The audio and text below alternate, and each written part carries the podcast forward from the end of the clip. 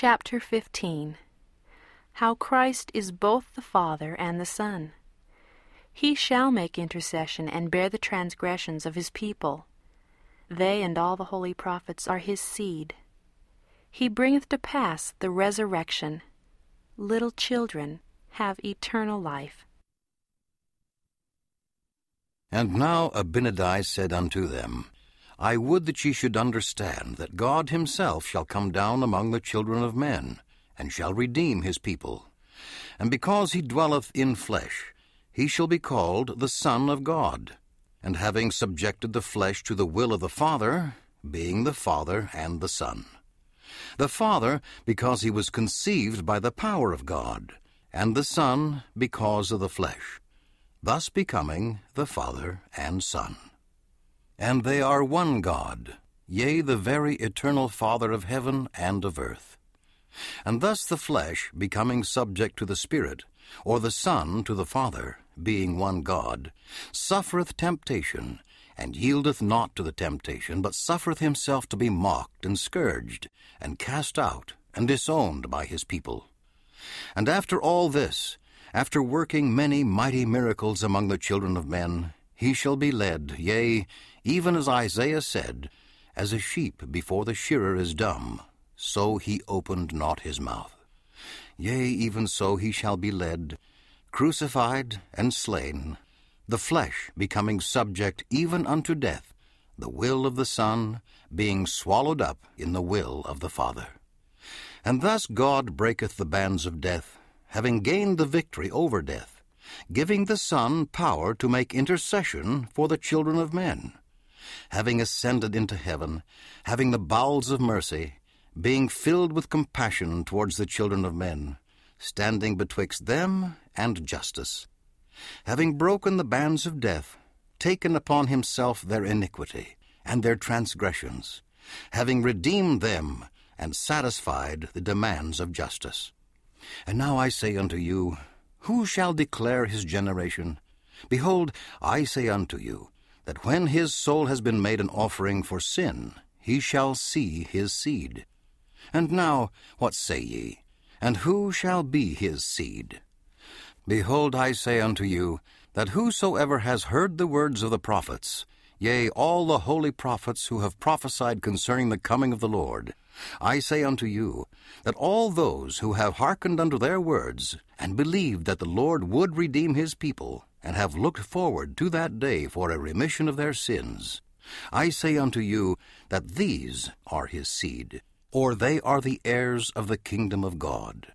For these are they whose sins he has borne. These are they for whom he has died, to redeem them from their transgressions. And now, are they not his seed? Yea, and are not the prophets every one that has opened his mouth to prophesy? that has not fallen into transgression, I mean all the holy prophets, ever since the world began. I say unto you that they are his seed. And these are they who have published peace, who have brought good tidings of good, who have published salvation, and said unto Zion, Thy God reigneth. And oh, how beautiful upon the mountains were their feet. And again, how beautiful upon the mountains are the feet of those that are still publishing peace. And again, how beautiful upon the mountains are the feet of those who shall hereafter publish peace. Yea, from this time henceforth and for ever. And behold, I say unto you, this is not all. For oh, how beautiful upon the mountains are the feet of him that bringeth good tidings, that is the founder of peace. Yea, even the Lord who has redeemed his people, yea, him who has granted salvation unto his people.